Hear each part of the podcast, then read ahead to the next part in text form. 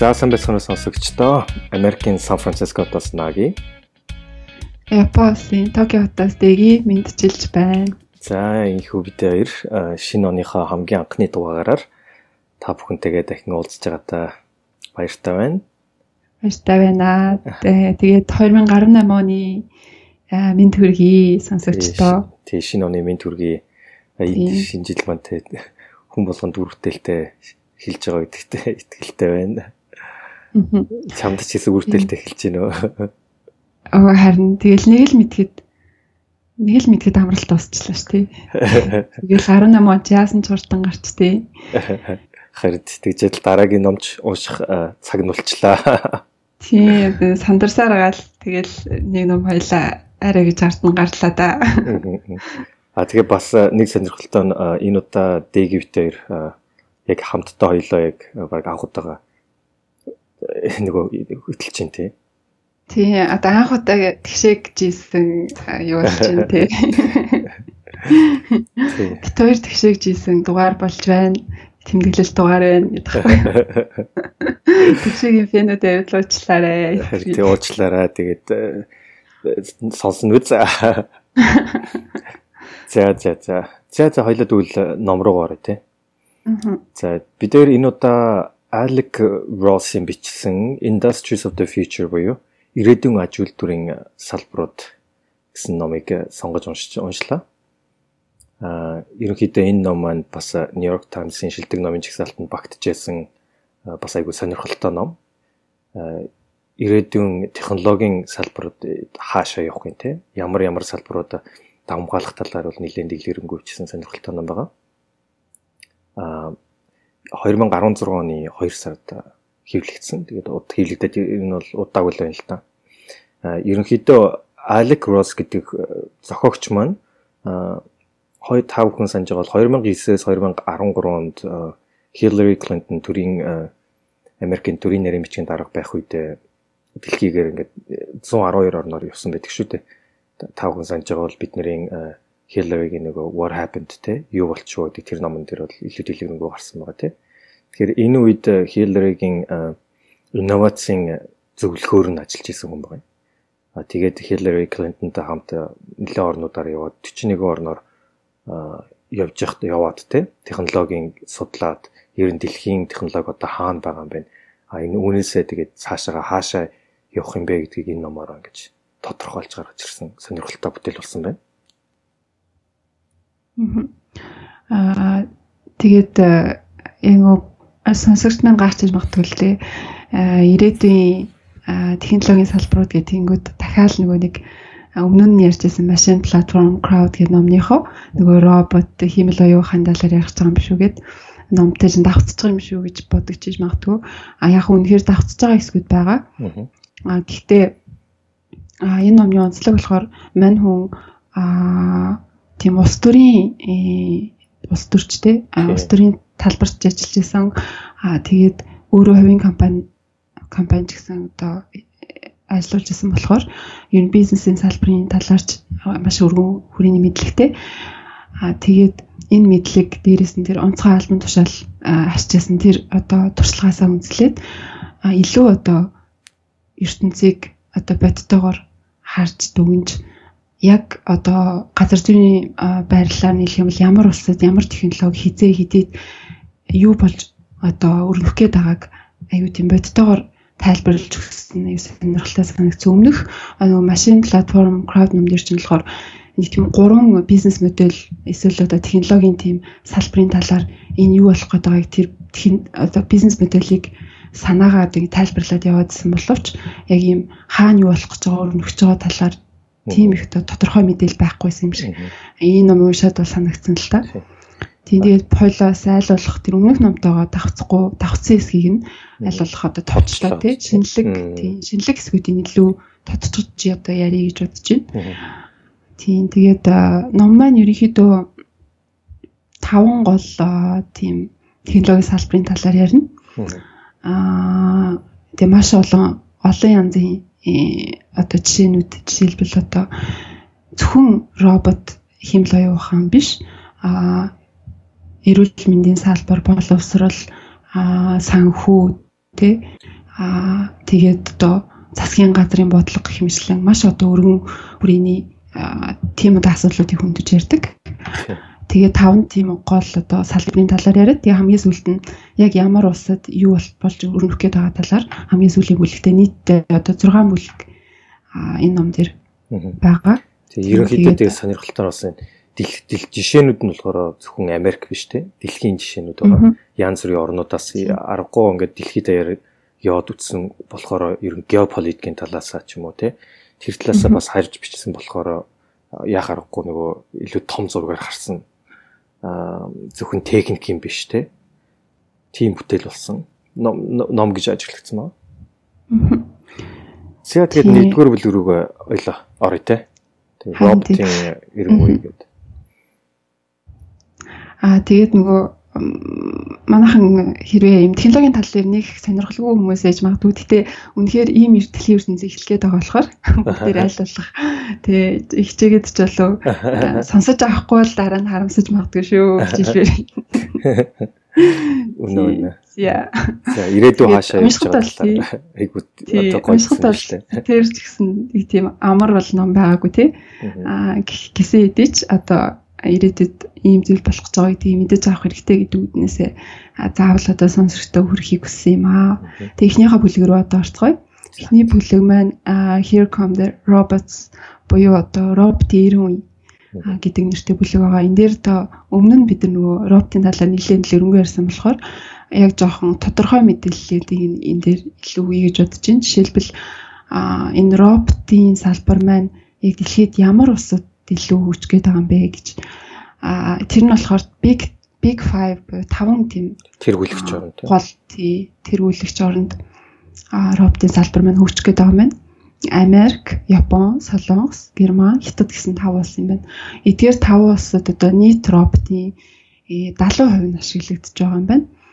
А тэгээд одоо тэрийн 5 улсуудыг нэг нэгээр нь жоохон ярих юм бол а жишээлбэл одоо Япон байна. А Японд хамгийн түрүүнд энэ таван улс дундаа хамгийн түрүүнд роботын хэрэглээ маш өргөнөөр одоо жирийн хүмүүсийн амьдралд нэвтрэх юм шүү гэж зохиолч минь үзэж байгаа. Үүний гол шалтгаан нь болохоор та бүхний та бүхний одоо сайн мэддэг те а японочдын өндөр наслалт аа тэгээд одоо өндөр настай хүн амын эзлэх одоо хувь нь маш их ихсэж байгаатай холбоотой. Энэ маань юу гэсэн үг вэ гэхээр а одоо та нар бодлоо Японд дөрвөн хүндэт би нэг нь 65-аас нэг дээш насны өндөр настай хүн байна л да. Тэр нь 2050 онд гэхэд 5 5 хүндэт би 2 болж ихсэх юм байна. А тэгсэн мөртлөө хүүхдийн тоо бол ерөөс өсөхгүй байгаа. Одоо өсөхгүй байгаа гэдэг нь болохоор а одоо төрөлтийн тэр чинь одоо монголоор юу гэдэм бэ? Төрөлт birth rate. Тийм нөгөө ерөн тийм тэгэхээр ерөнхийдөө хөгд одоо хөгсчүүлийг асрах хүмүүс нь одоо үр хөгтүүд нь шүү дээ тий. Тэгэхээр одоо хөгсчүүлийн тоо үр хөгтүүдээс одоо өсөж байгаа хүн тий хамаагүй илүү явал болоо явчихаар тэн дээр яг нийгмийн хувьд тий тэр нь асуудал болж гарч ирж байгаа юм л да. Тэрний Японы тий solution одоо тэрнийхэн шийдэж байгаа нэг хэлбэр нь болохоор одоо одоо робот гэж ярьж байгаа юм л да тий. Аа. Би тэгээ энэний энийг бол аль аль эрт одоо Японд айгүй их асуудал болсон байна л да. Манай нэг цуг ажиллаг аа дарга байдаг байхгүй юу? Тэр дарга болохоор айлангаан зөвхөн. Аа тэгээд аа гэр нь хөдөө байдаг. Тэгээд ээж нь аа би энэ модчлаа гэл байс игээл хөдөө ээж рүү очино. Тэгснээ ээж нь болохоор аа ганцаар амьдэрдэг. Ээж нь өөрийнхөө ээжтэй амьдэрдэг. Өөрийнхөө ээжийг асарч амьдэрдэг. Тэгээд нөгөө асарчсан хүн өөрөө өвдчингүүт манай дараа болохоор зөвхөн ээжигээ штэ эмээгээ бас асрах гэж хоёр хүн асрах гэж хөдөө байн бай очиж ирж тээ тэгж байдаг. Тэгээд ганцаар айлын ганц хүүхд болохоор аа бас айгүй одоо хөндлөнгөөс харахад аюу хэцүү да. Энэ бол зөвхөн нэг жишээ. Сонгодог жишээ шүү дээ. Тэгээд ирээдүйд бол энэ асуудал улам хүндэрч явагдана гэсэн үг. Тэгэхээр яалтчгүй сая нэг хэлснээр зөвхөн одоо шинээр төрөх хүүхдүүдэд ач гуч тэг хүүхдүүдэд найдах биш роботын одоо хүчийг ашиглахаас өөр аргагүй болж байгаа юм л доо. Тийм тэгээд яг ингээд гаднаас Америк шиг а хүмүүс авчираад одоо арай буураа хөгжилтэй хүмүүс авчираад буураа орж хөгжилтэй орны одоо хүмүүсийг Японд авчирч ажиллуулад совилогч хийлгүүл яасан бэ гэсэн тийм нэг санаа явагдаад байгаа. Гэхдээ энэ нь болохоор яг харах юм бол жоохон биелэх боломж муутай санаа юм л да. Ягаад тэгэхээр 2025 25 хүртэл Японд нийт одоо 4 сая совилогч хэрэгтэй. Одоо энэ өндөр настай хүмүүсээ совилох тийм совилогч хэрэгтэй яригдж байгаа юм байна. Гэвч одоо Япон яг үүндээ гадаад хүмүүст олгодог ажлын виз нь болохоор жилд нэг 50 мянган хүн байт юм. Тэгэхээр чинь одоо одоогоос нэг тэр визнийхаа юмыг өөрчлөх бол ямар ч боломжгүй юм байна шүү дээ техникийн хувьд. Ямар ч боломжгүй. Аа. Тэгээд бүр бодлогоо үндсэнд нь өөрчлөн гэсэн үг шүү дээ. Бүр айгүй услаа нээлттэй болгоод асар ихээр зөвхөн хүчтэй асруулахын тулд совилогч мэрэгчлээ хүмүүсийг дэлхийн өнцөг болон бүрээс татах тийм айгүй тийм хөрөнгө зарсан ажил хийхгүй болохгүй гэсэн үг болж байгаа. Гэтэ энэ нь болохоор Японы одоо онцлогийг тий айгүй тийм а соёлынх нь онцлогийг ч юм уу тий хувь хүмүүсийнх нь зам байдлаас харах юм бол тэр бол бэлгэд нэлийн хүндрэлтэй. Харин Япон юугаараа дамгай гэхээр роботын техник технологийн өсрөнгөө хөгжилтэй орн болохоор энэ роботын э, технологиор бол энийг бол шийдэхэд арай нэг боломжтой юм шиг харагдаж байгаа юм л да. За тэгээд энэ зөвхөн Япон ч биш те Хятад байна. Тэгээд ерөнхийдөө бас Европ байна.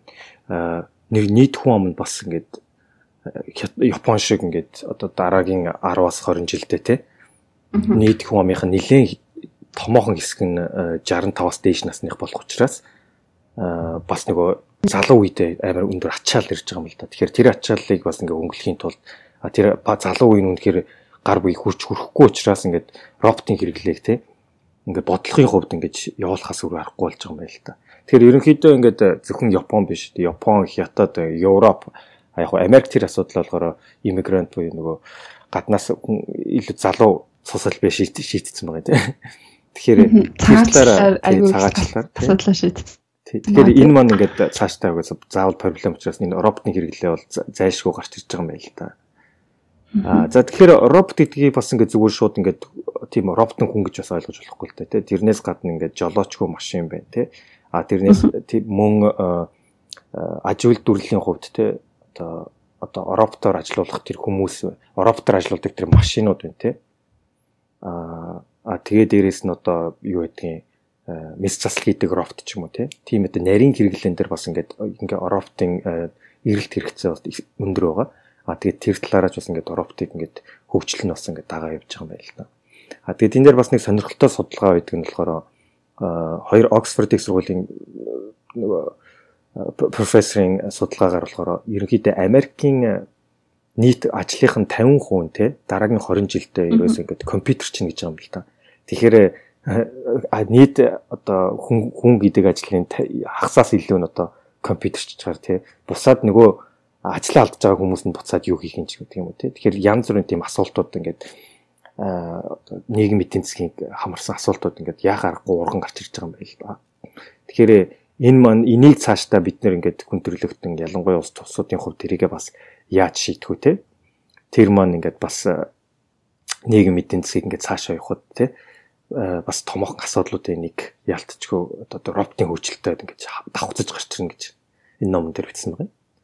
Аа тэгээд бас нэг энэ номны бид бидний ойлгох хэрэгтэй нэг тэр сонирхолтой юм нь болохоор singularity буюу тэрийг одоо монголоор үтэйгэнд одоо орчуулаг байна. Тэр одоохондоо тийм үг гарч ирэх баг. Тэр нь юу гэхээр одоо хиймэл оюухан хүний оюуханаас ингээд илүү гарч илүү гарч ирэхийг тэрийг singularity гэдэг юм байл л да. А тэгэхээр одоохондоо мэдээж эрдэмтэд бол хоёр тал руугаа ингэж маргалддаг юм байл л да. А зарим нь бол одоо хүний оюунханаас илүү болж гарч ирнэ те химэл оюухан.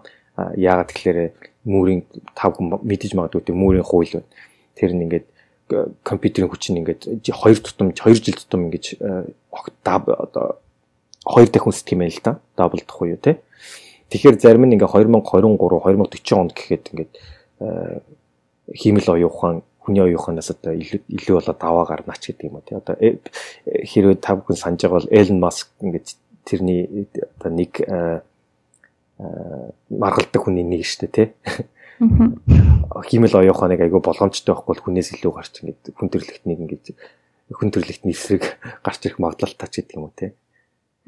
За тэгэхээр иймэрхүү асуудлууд нийгмийн эдийн засгийн хувьд ч гэсэн ингээд бид нэр авч үзэх хэрэгтэй байна л да. Цааш ингээд роботын хөгжилт тий. Тийм тэгээд э, роботын талаар ярихаар одоо хүнээс илүү гарч байгаа чадвар зөндөө байна тий. Тэгээд бидний амьдралд бас өмнө нөгөө машин платформ ч гэсэн яригдчихсан амьдралыг илүү сайн сайхан эрэг талаас нөөцлөх боломжууд аяг их байгаа гэж. А тэгтээ э, энэ ном дээр нэг анхааруулсан зүйл нь болохоор тэр одоо роботын хөгжин чадал нь төгс хэмжээнд хүрэхгүй бол амьдрал нэвтрүүлэхэд ер нь жоохон хэцүү талууд бий. Одоо жишээлбэл одоо тэ робот үнэхээр алдаагүйгээр машин барьж чаддаг болчвол эсвэл алдаагүйгээр мис засал хийдэг болчвол хүмүүс итгээд тий а мис засалт орно итгээд машина бариулна. Ямар нэгэн алдаа гарч ийн лгээ сонсогдож байгаа юм бол зах зээл тэр чигээрээ а тэрний болж юм тий. тэгээд нөгөө нэг хөгжил маань удаашаа явж байгаа болохоор энэ дээр жоохон анхааралтай байх хэрэгтэй. Яарч одоо нүг робот гэдэг маань хүнтэй харьцуулах юм бол эхэндээ нөгөө айгүй их хөрөнгө оруулалт шаарддаг ч гэсэн а 24 цаг ажиллах боломжтой болохоор цалин өгөх шаардлагагүй. А тэг хүний хоол нэхгүй цалин нэхгүй орон барь нэхгүй гомдлохгүй. Ямар ч нөхцөл ямар ч байдлаар ажиллах хийж чадна.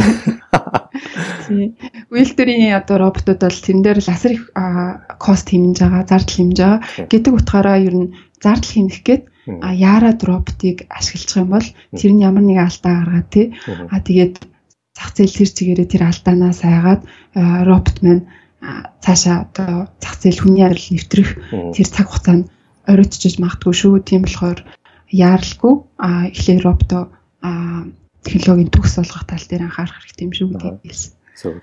За тэр тэгснээс дараагийнх нь болохоор ер нь энэ роботыг те эрүүл мэндийн салбарт ямар ирээдүйтэй те эрүүл мэндийн салбарт ялангуяа генетикийн тэр genomics буюу нөгөө генетикийн салбарт асар их ач холбогдолтой гэж энэ ном дээр бичсэн байгаа. Тэгэхээр генетикийн салбар нь миний хувьд миний хувийн хувьд ч гэсэн айгүй сонирхолтой санагдсан л да. Тэрэн дээр нэг юм сонирхолтой жишээг хэлж байгаа юм л да. Ингээд Lucas Wortman гэдэг 38 настай профессор хүн өөрөө болохоор генетикийн салбарын шинжлэх ухааны хүн тий. Тэр хүн ингээд тийм цусны өвчин тэр нь болохоор юу л та хавдралтай тус хавдар тусаа тийм 3 удаа итгэжсэн юм байл та. Тэгээ хамгийн сүүлдээ яасан бэ гэхээр нэг хүний ДНК шүү дээ тий.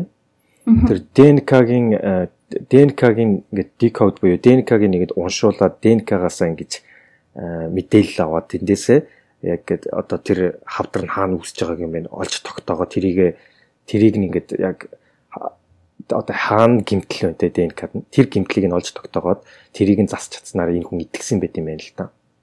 Тэгэхээр энэ нь яг ингээд өөрөө тэр ирээдүй хаашаа явж байгаа одоо ялангуяа тэр генетикийн генетикийг нь ашиглах хүний генетикийн ДНК-г ашиглаад одоо хавдрыг имжлэх ч юм уу те яг тэрний нэг тод жишээ юм байна л да.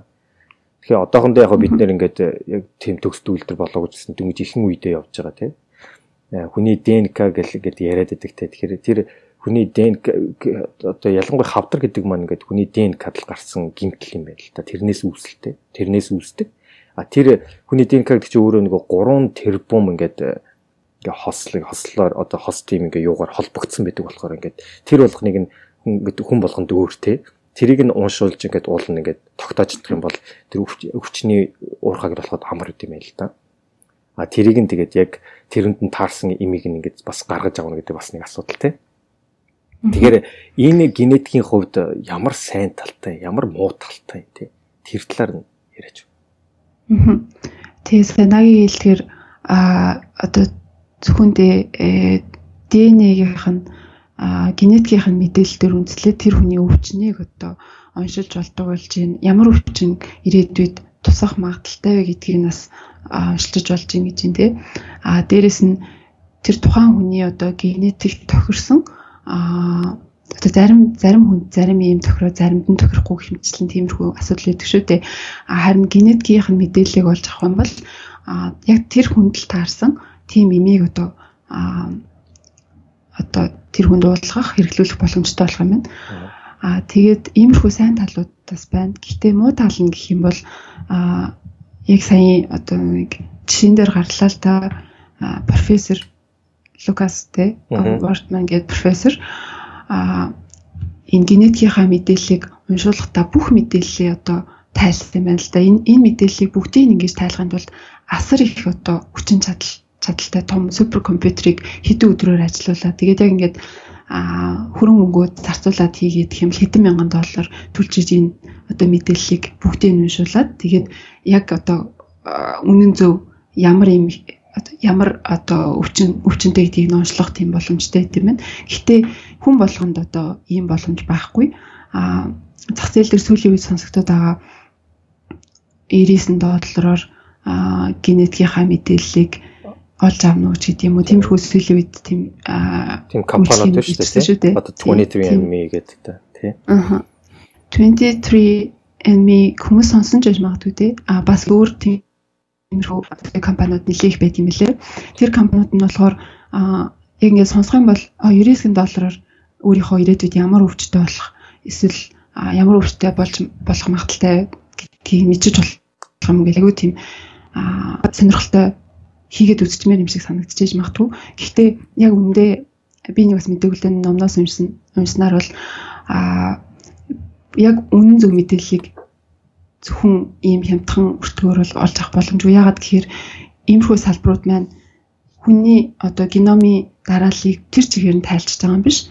Зөвхөн нэг хэсгийг нь аваад тэр хэсгийн э, дүн шинжилгээг харуулж байгаа болохоор одоо нэг компани та ийм өвчтөй болох магадaltaй гэж хэлж байгаа нөгөө компани өө та ямар ч тийм өвчтөй болох эрсдэл байхгүй гэж хэлж магадaltaй. Энэ хоёр хоорондоо тийм зүрх тийм аюу их асуудлууд гарч ирсэн байна л да. Тэгээд 23andme яг энэ асуудлаас болоод бид нар ямар нэгэн одоо эмнэлгийн онцлогоо хийхэ байсан гэж энэ үйлчлэгээ яг энэ одоо имчил одоо ийм өвчтөй болох магадaltaй гэдэг энэ функшн те энэ үйлчлэгийг бол зогсоосон байгаа. Гэхдээ одоо нэр энэ нь буцаад ороод ирсэн байгаа бас. Энэ энэ чи 2016 онд бичигдсэн тийм. Тэгээ тэр нь тэр нь бас юутай холбоотой л да нөгөө энэ ялангуяа Америкт ингээд мууж муужаас шалтгаалаад ингээд нөгөө зарим одоо мужин тийм мэдээллийг одоо өх ард түмэнд өгж болно болохгүй гэдэг янз бүрийн асуудлууд байдаг л та. Тэгээд хөөцөлцөөр байгаа бид нар өөрсдөө босоод тэр мэдээлэл өгж болдог болсон мөлий. Тэгэхээр тэгэхээр энэний бас нэг асуудал нь тэр та өнөхөр генетикийн мэдээлэл ингээд шууд өгчөж болж байгаа юм. Тэр мэдээллийг та тэр 23andme аваад те хүм болгоны тэр хэдэн сая хүний генет генийн генетикийн мэдээллийг аваад тэрүүгээр нь яг юу хийх юм тэрийг бусад компани зарах ч юм уу эсвэл олон нийтэд нээлтдэг ч юм уу. Янз бүрийн тийм эрсдлүүд байдаг учраас бас генетикийн тэр одоо хүм болгоныхоо одоо нууцлах ёстой ч юм уу тэр мэдээлэл өгөх нь зөв үгүй юу гэл янз бүрийн асуудлууд ингээд эндээс яалтч уурхан гарч ирж байгаа юм л та. Тийм. Тэгээд э, хүмүүс бас хүмүүст тодорхой одоо зөв үнэн бод мэдээллийг өгөхгүйгээр энэ үйлчлэгнүүдээ сурчлаад байгаа байхгүй тий. Зүгээр л 99 доллараар та үнэхээр л ирээд байхаа ямар өвчин нэрвдэх магадaltaй гэдгийг мэдэж болно гэд хэлчихэр чинь наа тийм байна гэд итгэж байгаа байхгүй. Гэтэ яг үндэ бол тийм биш. Аа дээрээс нь худлаа зүйлд итгээд ч юм уу те. Аа худлаа зүйлээс болж насаараа айж явах уу эсвэл аа би ийм өвчтэй өвчтэй болохгүй гэд бодоо те. Шал одоо дайт хийхгүй ч юм уу айгүй эрүүл басаар хооллоод хөдөлгөөн хийхгүй ч гэдэм үү те тийм байдлаар амьдарч байсан үнэхээр тийм өвчтэй болох ч юм уу тийм магадлалууд байгаа болохоор энэ мэдээлэлтэй маш одоо болгоомжтойгоор харьцах хэрэгтэй. Тийм. Аа зээл бол энийг одоогоор энэ одоо технологийн шинэ боломжийг яаж хүлээж авахаа сайн мэдэхгүй байгаа. Энтэй бол болгоомжтой харьцах хэрэгтэй гэж аа хэлсэн мөлий. Тийм. Ер нь 1910-аас ингээд сүүлийн 100 жилд тийм үү? 1910-аас 2010-ны хувьд ингээд хүний наслалт дундаж наслалт дэлхийн хүний наслалт одоо 50-аас 70 та болсон юм байна л та. Тэр нь юун дээр ерөөхдөө эрүүл мэндийн салбарт гарсан те им им шин имийн ололтууд аа тэгээд бас ариун цэврийн ариун цэврээсээ шалтгаалаа тий. Тэгэхээр дараагийн хүний насыг уртсах гол зүйл үл ерөөсөө генетикийн genomics буюу одоо тий энэ генетикийн шинжлэх одоо шинжлэх ухаанд гарч ирэх ололтууд технологийн ололтууд маань хүнийг хүний насыг уртсах гэдэг хамгийн том чухал үргийг гүйцэтгэх болно. Энэ нь хамгийн том салбаруудын нэг ягарахгүй байх болно гэж энэ хүн энэ номон дээр тодорхойлсон байна. Тэр нь бас сонирхолтой тий. За. Тийм тэгээд бас нэг юм нэсэлтэй нөгөө аа эргэтэн шилжин шилжүүн сулгах аа мистас тий. Тэр нь болохоор нөгөө амтны эргэтэн аа амтны одоо уушиг зүрхч юм тий. Бүрч юм уу аа тиймэрхүү аа эргэтэн болохоор хүнд тэр генетикийнх нь одоо мэдээллийг нь жоохон өөрчлөөд тэгээд хүнд шилжүүлээ суулгаж болдог болж байгаа юм байна. Аа тэгээд тэрийг судалдаг компани бүр 2014 онд 4 жилийн өмнө байгуулагдаад тий. Судалгаа шинжилгээ хийгээ явж байгаа гэдэг чинь одоо эдэн жилийн дараа үнэхээр тийм болох магадлал бол өндөр байна. Тэгээ нөгөө эргэтлэн амар хүнд өвчнөр өвчлжүүл тэгэл эрхтний донор хүлээгээл тий. Тэгээд донор гарч ирэхээс өмнө нас барах тийм тийм тохиолдол болоод дэлхийд маш их байгаа шүү дээ. Тэр нь бол ирээдүйд асуудалгүй боломж гэдэг бол те айгүй их том юу бол та тий. Тэрийг өөр одоо гээд олон сая хүний Америк аврах бас боломжтой шүү дээ тий. За за дараагийнхаа салбар юу руу хойлоо орё та. За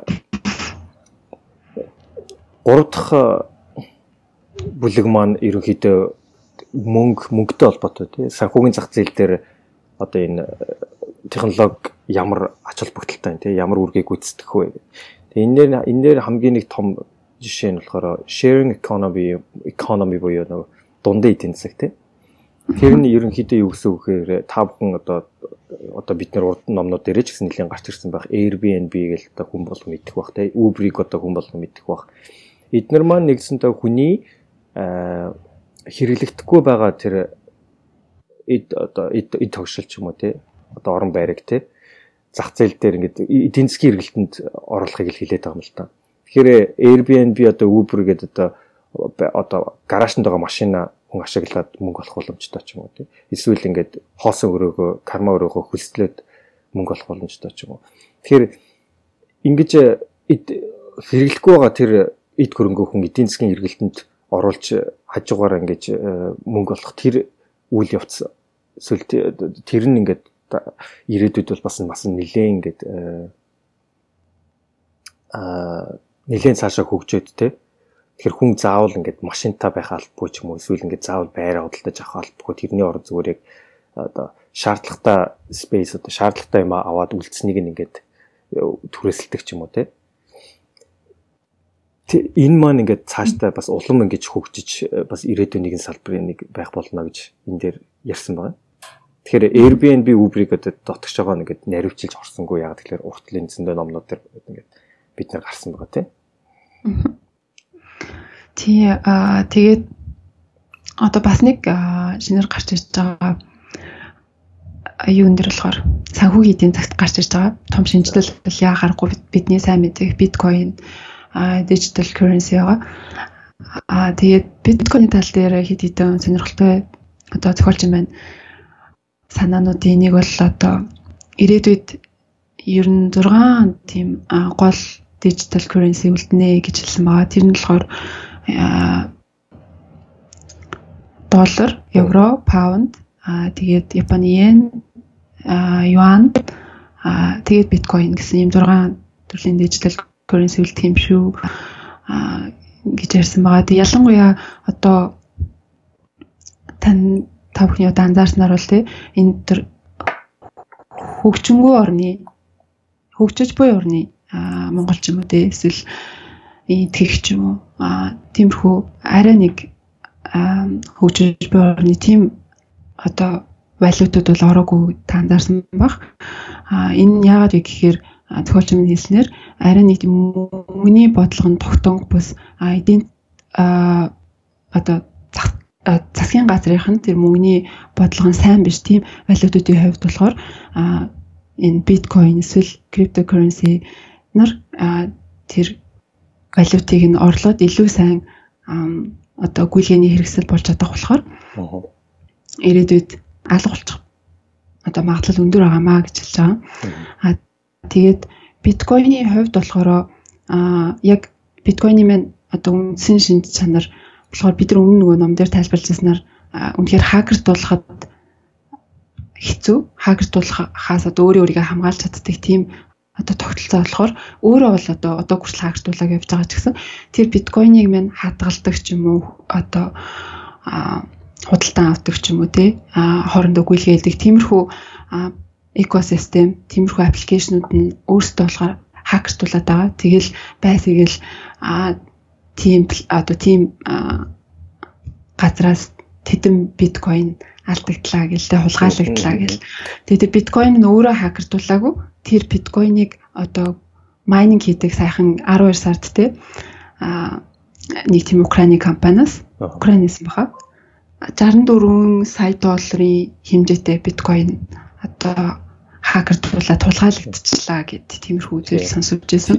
Яг иймэрхүү зүйл маань болохоор ирээдүйд багасна. Тэгээд а худалдан авах гүйлгээ хийх ийм экосистемд минь илүү сайжраад болохоор тийм цаг үед ирсэн үед болохоор а одоо биткойн илүү хүмүүсийн амьдралд нэвтрэх боломжтой гэж ярьсан байгаа.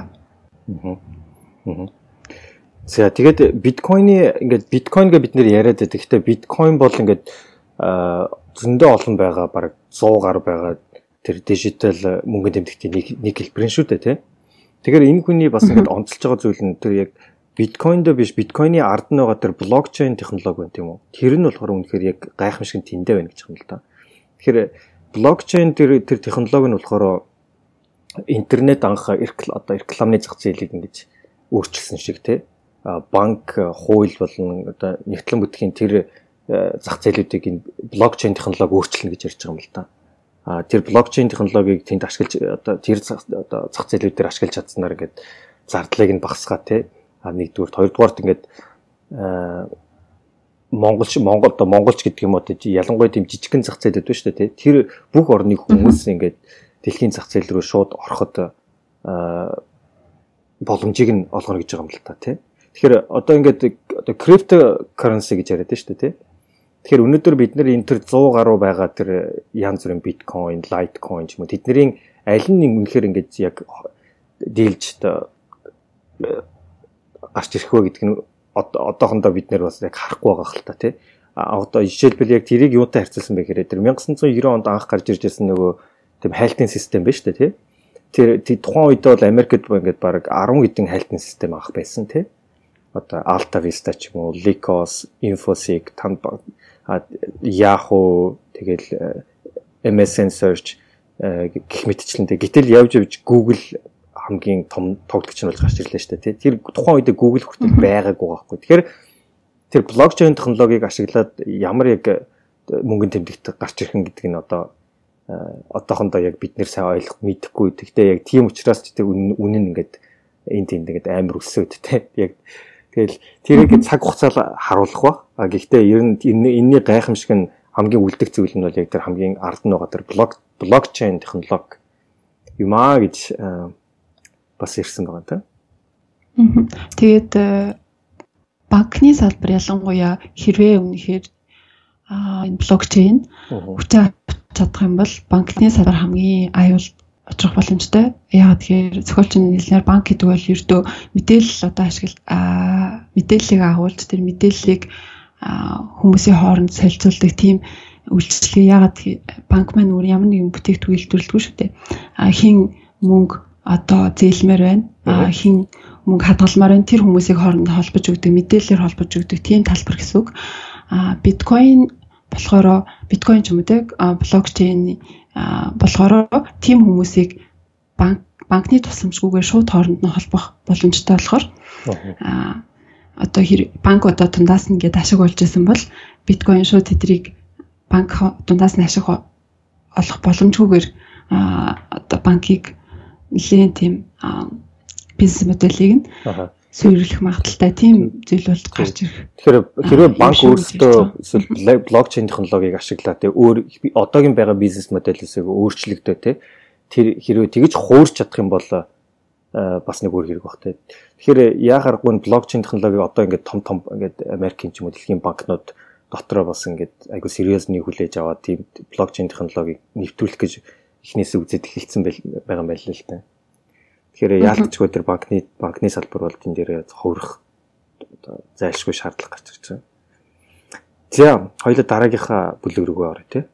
Тэгэхээр дараагийн бүлэг маань weaponization of code буюу coding зэвсэглэл те. Одоо cyber security гэж ярьдаг шүү дээ те. Cyber security те. Тэгэхээр энэ дээр нэг сонирхолтой жишээг эргэлж байгаа юм л да. 2012 оны 8 сарын 15-нд ингээд Сауди Арабын Aramco компани руу ингээд компьютерийн вирусын дайралт орсон юм байл да Иранаас. Aramco гэх та бүхэн хэрвээ дуулаг бол Aramco гэдэг маань дэлхийн хамгийн том тийм нефтийн компани.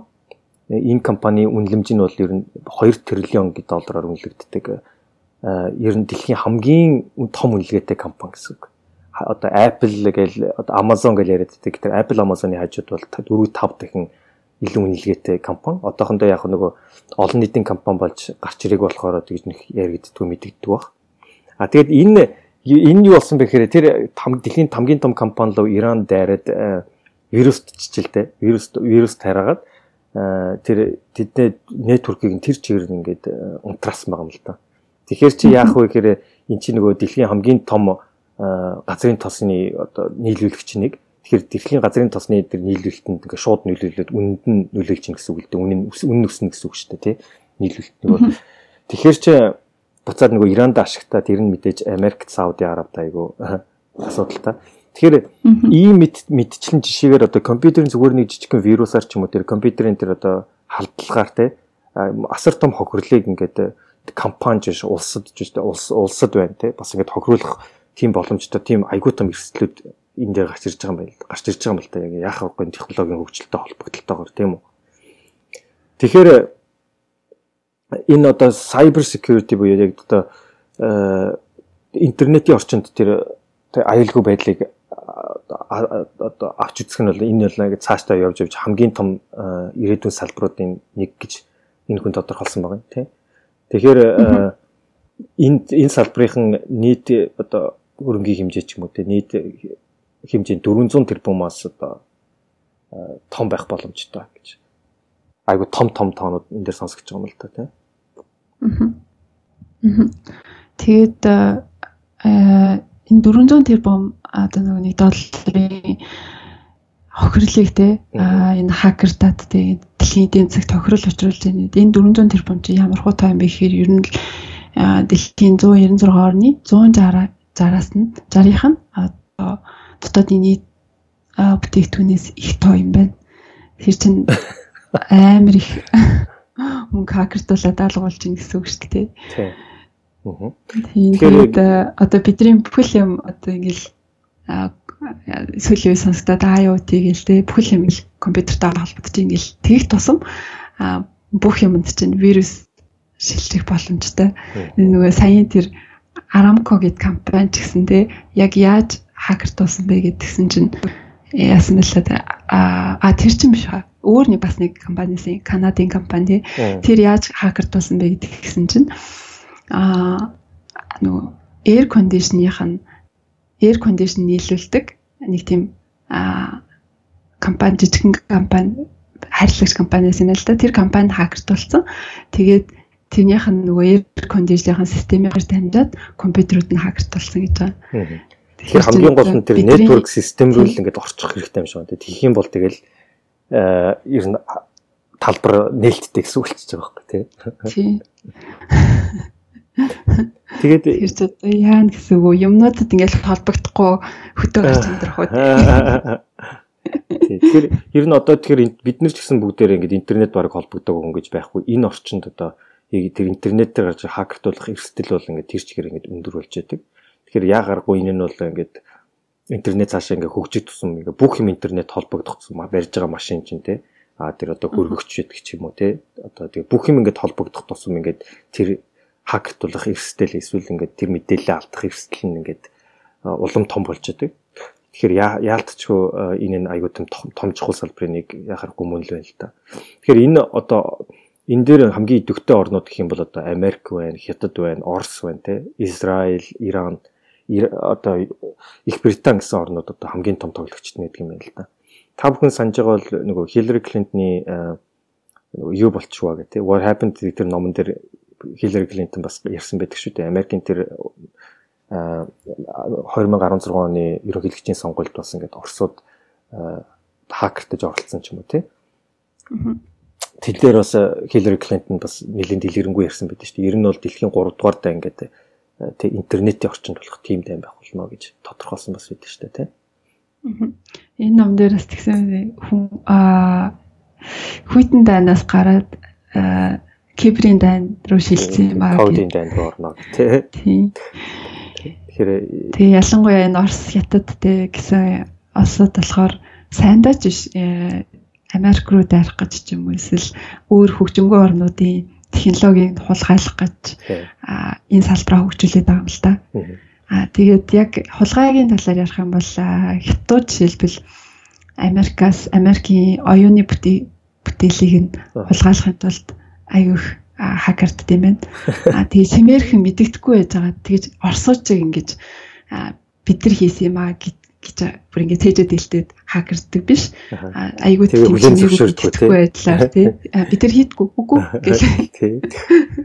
Юу яриад байгаа ингээл тэгэл хулгайлдаг. А тэгээд тэр хулгайлдаг хэмжээ нь болохоор Америкийн нийт оюуны өмчийн 6% нь буюу жилд 600 тэрбум долларын тийм одоо юуны өмчийг болохоор а 3 300 тэрбум тий долларын өмчийг оюуны өмчийг бол хулгайлдаг гэж байгаа юм. Тэгээд магадгүй Японоос ч гэсэн хулгайлдаг л баг.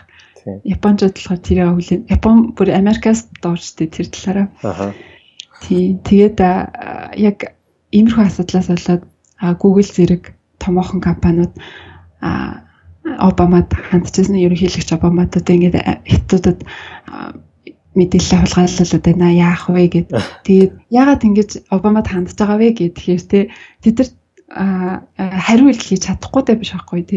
Дотор нь ингээд яг хятад чиг хятад руу ингээд хариу ил хийчихээр тийм мэрэгжил чадвартай мэрэгжилтүүнд бол зөндөө байгаа. Гэтэ хариу ил хийчих юм бол энэ чинь нөгөө нэг цохиулсны эсрэг цохино гэдэг шиг жихнээсээ дайм болчих болохоор аа цагдаад хэлж байгаа байхгүй тий аим хандаал тэгээд засгийн газрын оролцоог шаардж байна л да тэгэхээр тий яалтчгүй засгийн газрын оролцоо хэрэгтэй. Ийм томоохон компаниуд төрчих хэрэгтэй байхад одоо жижиг компаниуд жишээлбэл хакердуулахгүй байхын тулд тэр засгийн газарт ажиллаж байгаа өндөр мэдлэгтэй мэрэгчлэнүүдийг өндөр үнээр одоо өндөр цалингаар өөрсдөө авчирч ажилуулад маш их хөрөнгө мөнгө одоо зарж иж тэр өөртөөхөө системийн аюулгүй байдлыг хангаас өөр аргагүй болж байгаа. Тэр жижигхэн команд тэр бол бүчгүй асуудал. Тийм яалтчгүй энэ талбарт бол засгийн газрын оролцоо хэрэгтэй болж байгаа юм байна. Аа. Тий. Тий. Зэ хоёлоо тэгвэл дараагийнхаа бүлэг рүү орё тий. Дараагийн бүлэг маань ерөнхийдөө дата. Тэгээ ялангуяа одоо мэдээллийн нэрэн зүүнд дата гэдэг маань одоо хамгийн том хамгийн чухал одоо дид үтцэн тий хамгийн чухал үйлдэл нь тий. Тэгэхээр маж малаж ахгүй мал аж ахуй мал аж ахуй газар тариалангийн ерөн үеийн одоо хамгийн чухал зүйлд нь бол газар байсан тийм үү? Land буюу газар нутаг. Хамгийн том түүхийд нь. А яг үйлдвэрлэлийн ерөн үед бол төмөр тий төмрөөр бүх юм бүтээдэг байлаа шүү дээ. Тэгэхээр харин өнөөдрийн бидний амьдарч байгаа одоо мэдээллийн энэ нэрэн зунд маань дата бол хамгийн том түүхийд тий. Хин датаг сайн эзэмшиж тэрийг хин сайн боловсруулад анализ хийгээд тэрнээсээ мэдээлэл болж чадчихэв. Тэр нь хамгийн хүчтэй гэсэн үг л дээ. Тэгэхээр ерөнхийдөө одоо жишээлбэл Америкийн хувьд бол ихэнх датанууд, ихэнх мэдээллүүд бол ингээд тэрийг дижитал формд оруулаад интернет руу интернет интернет юм дээр компьютерчсэн компьютерт оруулсан байдаг юм л да. Тэгэхээр өнөөдөр бид нэр ингээд 1 э, минут тутамд тий 204 сая имэйл бичдэг юм байна. 1 минутанд одоо битээр одоо энийг 60 секунд ярих одоо 60 секунд 60 минут ингээд энэ подкастыг ярих оронд тийм үү одоо 1 минутанд тэгэхэд 2.4 сая Facebook-ийн пост явагдсан байх жишээтэй тий. Тэгэхээр энэ маань ингээд тэр чигээр ингээд дата цуглагдаад байна гэсэн үг шүү дээ тий. Арилахгүй. Тий, арилахгүй дандаа үлдсэн. Тэр чинь Facebook аваад бүгднийг анализ дүн шинжилгээ хийгээд тэрнээс ингээд мэдээлэл болж авах гэдэг гэж байгаа шүү дээ тий. Тэр нь бүгд автоматжсан алгоритмаар явж байгаа. Тэгэхээр тэрнээс чинь ингээд тийм одоо шинэ концепт гарч ирж байгаа юм л да. Big big big data гэдэг. Тэрийг бол бит орчуулад явах шүү. Big data гэж хоёул дээр том data гэдгээр том data гэж явчих тий. Аа. Тийм тэгээд нагийн хэлж байгаагаар энэ том дата гэдэг маань зөвхөн одоо асар их мэдээллийг хөндлүүлэхаас гадна тэрнээсээ анализ хийж үр дүнгээс нь цаашид яах ёстой яах гэдгийг тэр одоо бизнестэй ч юм уу те тийм тийм зүйлүүдэд ашиглахын тулд энийг хийгээд байгаа. Тэрнээс зүгээр хоригдлуулах гэж ш. Тэнд нь гол учир байгаа. Аа Тэгээд big data-гийн одоо энэ ном дээр гарсан хамгийн сонирхолтой жишээ болохоор орчуулах төхөөрөмжүүд big data-гаар одоо бидний сайн мэдих Google Translate нэлээд жил ирэх тусмал тий сайжруулж Монгол хэл болоод тий. Тий. Сүүлийн үед нөгөө Google Translate ашигласан юм гэлээ. Хүмүүс бүр аягүй өөртөө итгэлээр Google Translate ашигладаг болчиход байгаа байхгүй. Тэр чинь нөгөө мэдээлэл суулгах. Ингээд унших юм бол угаасаа Google Translate мэднэ. Гэхдээ ингээд зүгээр ингээд юу ах юм бол хальт унших юм бол Google Translate гэдэг итгэхгүйгээр тийм сайн орчуулдаг болчиход байгаа байхгүй. Тэгвэл амар өөртөө итгэлтэйгээр шууд тэгж мэдүүлсэн. Тэгээ тэр нь бол ирээдүйд бүр мэдэх аргагүй болтлоо хөгжин. А тэгээ хамгийн сонирхолтой болохоор бүр чихэн дотор ийм жижигхэн юм суйрлуулаад тэгээ тэр нь ингээд ямар ч хэлээр хүн ярьж байсан гэсэн тэрийг чихэн дотор чинь төрлөх хэл рүү чинь ингээд болгоод орчуулдаг бол болно гэд. Тийм тэгэл тэрийг сонсолоо за за Тэр нь бүр 2025 онд боломжтой болно гэж номдод бичсэн байхгүй. Гэдэг чинь одоо тий 8 7 жилийн дараа боломжтой болно. 7 жил одоо хэл сурах гэж үзэх үү тий. Эсвэл өөр юмд ашиглах уу 2025 онд. Аа. Тэгэхээр тэр том их дата цуглуулах тусам ингээд тэр тэрнээс гарч ирж байгаа одоо ялангуяа тэн дээр чинь хиймэл оюухан ажиллах тусмаа тий улам ингээд нарийсаад улам одоо улмал мундаг болоод байна улам гэсэн үг л дээ тий. Тэгээд энэ big data-г болохоор одоо ерөнхийдөө янз бүрийн төрөл бүрийн салбарт ингээд энэ номон дээр ашиглаж болно гэж ирсэн байгаа юм л та тий. Хөдөө аж ахуй ч юм уу. Аа тэгэл янз бүрийн салбар дээр ингээд ашиглаж чадсанараа хүн төрөлхтөнд буцаад тий илүү ашигтай, илүү хэрэгтэй. Ялангуяа хүн амын хэсэг тусан хүн төрөлхтнийг яаж хооллох, хөндлөх ч юм тий.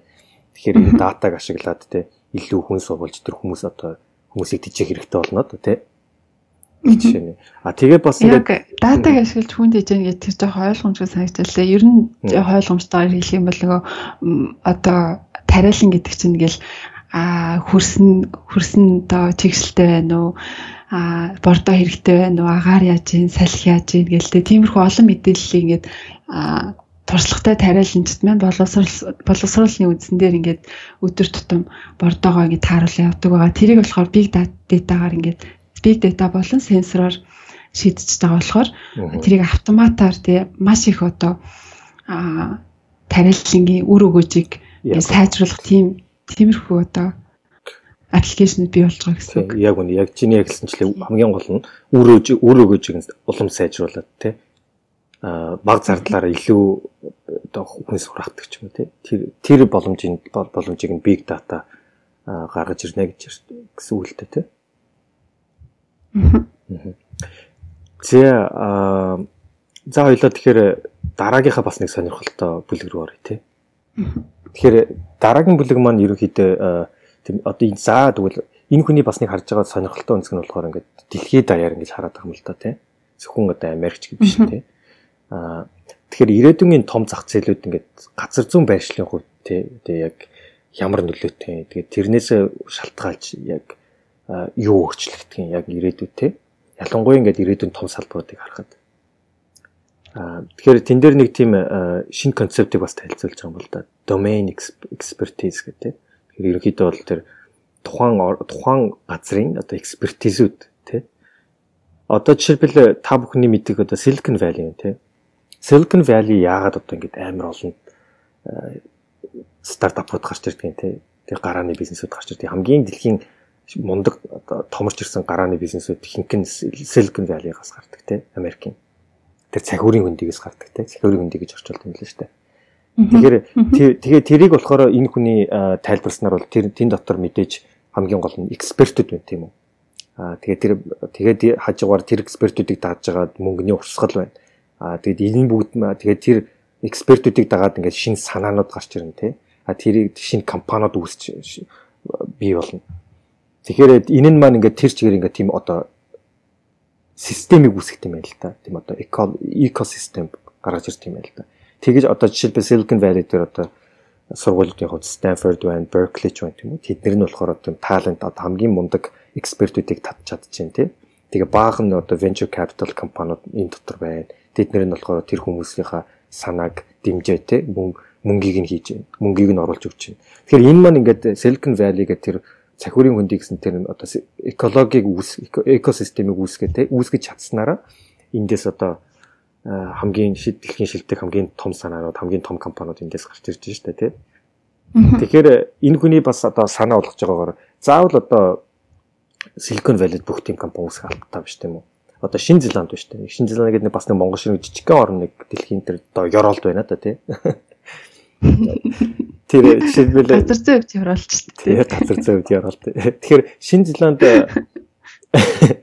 Шинэ Зеланд болохоор юунд сайн гэхээр газар тариална газар мал аж ахуйдаа сайн тий амар болно хоньтой монгол шиг тий гэтэл яг тэр хоньноос гарч байгаа бүтээгдэхүүн ч юм уу яг тэрний экспертиз нь болохоор шинэ зеланд байгаа. Тэр экспертизээ ашиглаад газар зүүн барилаа ашиглаад хөгжүүлж чадах юм бол ингээд шинэ зеланд тэрүүгээр ингээд дэлхийд давмгаалах хүч болоо гарч ирсэн байна тий. Тэгэхээр яг тэр санаа л юм л та. Тэгэхээр одоо Монголын хувьд гэх юм бол одоо яг өөрсдийнхөө экспертиз нь хаана байна? Яг тий тэр газар зүүн байршил тэр экспертизийг ашиглаад ингээд тэр экосистемийг ингээд үүсгэж чадах юм бол те аа дараагийн ингээд үйлдвэрлэлүүд дараагийн том аж үйлдвэрлэлээ ингээд одоо гаргаж ирэх тэр яг одоо тавцсан нь болно гэж хэлээд байгаа юм л та тийм.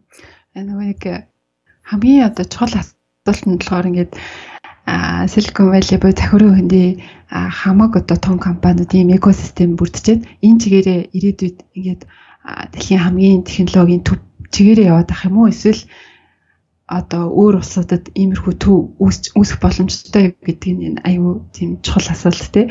Аа тэгээд энэ асуултанд хариулахын хариулт нь болохоор өөр одоо сайн нагийн хэлдэгчлэн Шинэ Зеландд ч гэсэн тийм төв үүсэх боломжтой. Тэгээд энэ төв нь болохоор зүгээр л одоо уламжлал мал аж ахуй бишээсээ а энэ юу вэ гэхээр шинэ зеландд жишээлбэл нөгөө нэг big data ашиглаад тэгээд бэлчээрийнхаа хаана үржин шинтэй гэдгийг нь одоо мэдээд тэгээд а үржин шинтэй хэсэгт нь хонио өрчүүлж чадсан гэсэн үг тий. Тэгээд зөвхөн нэг жилд л одоо 5 дахин а үхрийн үхрийн махныхаа хэмжээг ихсгсэн. А тэгээд үхрийн махны хэмжээгээ одоо нэг хятад руу одоо экспортлж чадсанараа улстай асар их одоо экспортын орлого оруулж чадчих байгаа гэсэн үг тийм. Хэмжлэнгээр ингээд тухайн тухайн чаддаг юмдаа big data гэсэн иймэрхүү шинэ шин технологиудыг тийм. Аа авч тий авч ашиглаж чадах юм бол жижиг ус байсан цогцолтой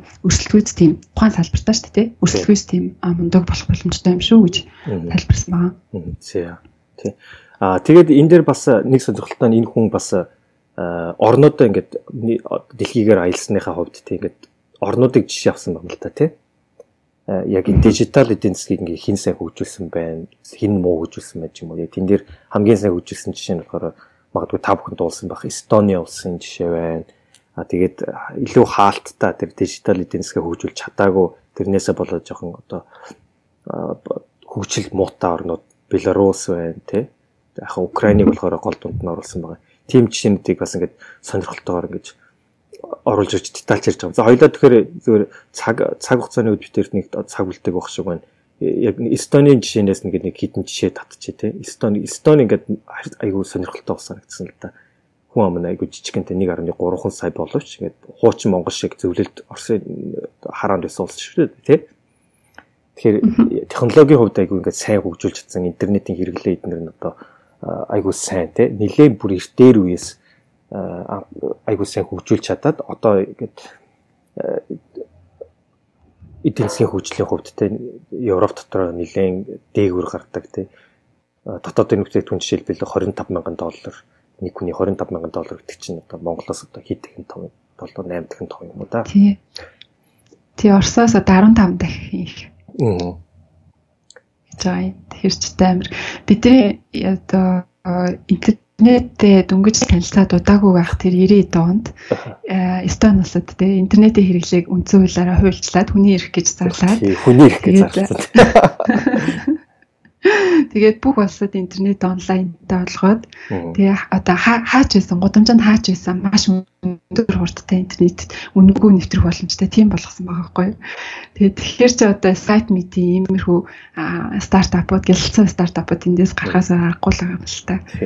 Тэгээ энэ хүний бас нэг хэлсэн юм хамгийн гол нь энэ орн гэдэг интернетийн хөгжүүлэхийн хажуугаар тийм нээлттэй бодлогыг явуул явуулж чадсанараа амжилтанд хүрсэн гэж хэлсэн юм л та одоо тэрний эсрэг нь болохоор нэг Беларусь тийм үү. Беларусь болохоор бас л ингэ зөвлөлд улсаа. Тэр тэр нь болохоор айгу хаалттай эдийн засаг. А тэгээд тэр ялангуяа тэр дижитал эдийн засаг нэр огт хөгжүүлж чадаагүй учраас а ер нь хамгийн муу жишээнд ингээд орсон байх жишээтэй тий. Аа. Тэгээ ерөнхийдөө нэг иймэрхүү. Тийм. Тэгээд хамгийн нэг одоо хоёлаа нэг Гэтээс одоо ерөнхийдөө бол нэг 5 минут л үлдсэн байх шиг ба. Тэгээд хамгийн сүүлийн 5 минут хоёлаа сүүлийн бүлэг дээрээ зарцуулчих тий. Тэгэхээр одоо таны хийх ёстой тий. Э, хамгийн чухал зүйл яг чухал ажил чи яг юу юм бэ? Тий. Ер нь бол нөгөө энэ хүн би ч гэсэн ном уншиж эхлэх үедээ над нэг асуулт явагдал байсан л та. Тэр нь болохоор аа ирээдүйд одоо тэгээ ирээдүйд бид нар ч яг ингэж өнгөрт юм байж тээ. Ирээдний өөр хойч маань хойчиг маань ямар одоо ирээдүй хүлээгээд ямар технологийн салбарууд хамгийн хөгжилтэй яаж одоо өөр хөгтөд бэлтгэх юм бол тэгээ ирээдүйд хөл алдахгүй ирээдүйд хөл нийлүүлэн алхах юм болоо гэж ингээл бодол уншаалсан л та. Тэгээд дундаа явчихсан нөгөө нэг орчуулах төхөөрөмж 8хан жилийн 7 8 жилийн дараа гарч ирнэ хэл үзэх хэрэггүй юм ухааны юм яриад хэлэхээр нь одоо одоо тэгээ яах юм болоо гэж бодож Тэгэл хамгийн сүүлд гэсэн чинь энэ хүн хэлснээр болохоор ерөнхийдөө болохоор хүүхдүүд айл болох а одоо тий дэлхийн ертөнцид даяарчлах дэлхийн хүн болгож өсгөх хэрэгтэй. Дэлхийн олон янзын тэр соёл соёлыг ойлгодог хүн болгох хэрэгтэй гэж хэлсэн. Тэгээд энэ ойлгох ойлгуулахын тулд мэдээч хэрэг одоо газар үзүүлэх хэрэгтэй тий. Газар үзүүлний тийм л амар үнэтэй үнэтэй цатай аяллаар ингээл дагуулж яваад байх бас биш. А одоо энтхийн одоо ядуу буруу орны тий а тийм хүн нөхцөлд амьдарч байгаа хүмүүсийг харуулдаг ч юм уу. Эсвэл хамгийн тийм тусламж хэрэгтэй байгаа газар нь хүүхдтэйгээ очиж а цуг тэр сайн дурын ажилд оролцдог ч юм уу тийм байдлаар одоо одоо амьдарч байгаа орчноос нь шал өөр ертөнц байдаг гэдгийг ойлгуулах тийм зөвхөн тансаг ертөнц биш те. Өөрөөс нь илүү доор тийм хэцүү амьдралтай хүмүүс ч гэсэн байдаг мэдчлэн тиймэрхүү зүйлийг үзүүлэх хэрэгтэй. Тэгээд дэлхийн дэлхийн хүн гэж яриад шүү дээ тий. Тэгэхээр олон соёлд ингээд танилцсан тий.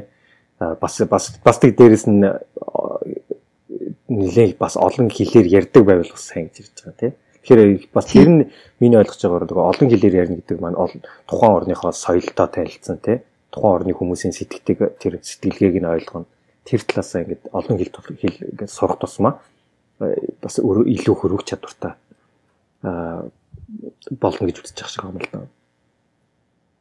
Тэгээд хүн чинь нэг тэгдэг штэ нэг хэлээр ярихдаа ингээл нэг өөр характертай байжсна нэг өөр нэг хэлээр ярихаар бас нэг өөр характертай гэдэг ч юм тий. Тухайн хэлнийхээ онцлогоос хамаарат жишээлбэл англиар ярих юм бол илүү ингээд өөрийнхөө хэлгсэн юм чөлөөтэй хэлж болдог юм шиг надад санагддаг байхгүй юу. Тэгээд японоор ярихаар илүү тийм тойруулж хэлэхгүй бол японочууд ойлгодог тийм тий.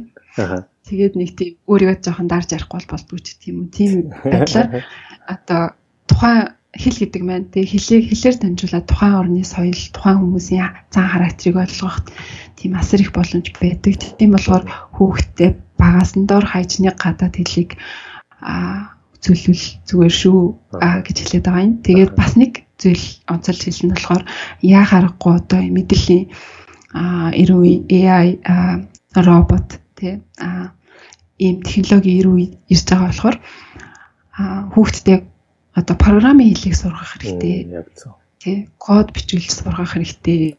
Заавал компьютерийн хэлээр жоохон хэцүү юм шүү дээ. Тийм.